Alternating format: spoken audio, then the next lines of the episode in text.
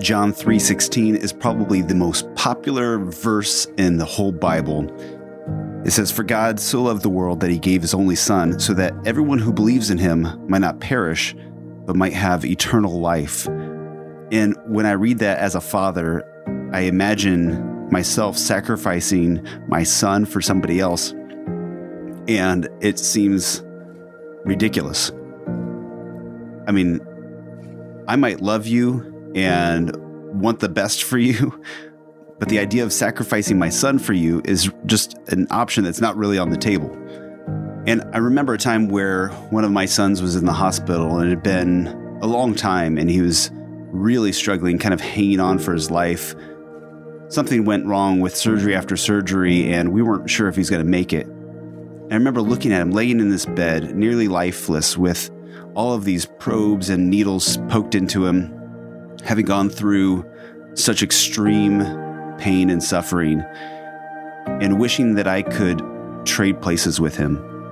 Gladly take on twice the pain if I could stop his suffering and let him just be a happy, normal kid again.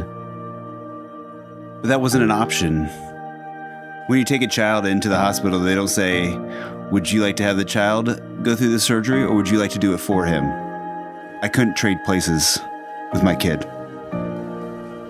And I realized this analogy is probably closer to God's situation where God the Father sends his Son to suffer for us, yes, but also God the Father and God the Son are the same God. It's two persons of the Trinity. And so, in a way, God is sending himself to sacrifice for us, his children.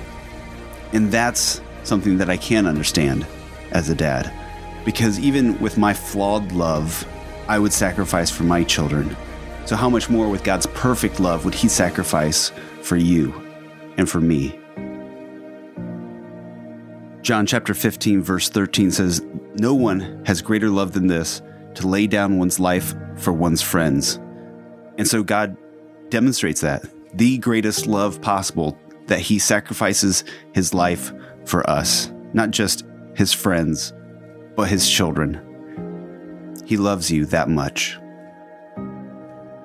I'm Kyle Heimann. For more, check out kyleheimann.com.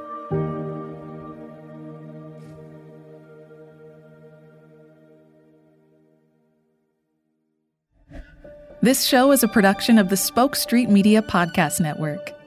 For more great podcasts, visit spokestreet.com.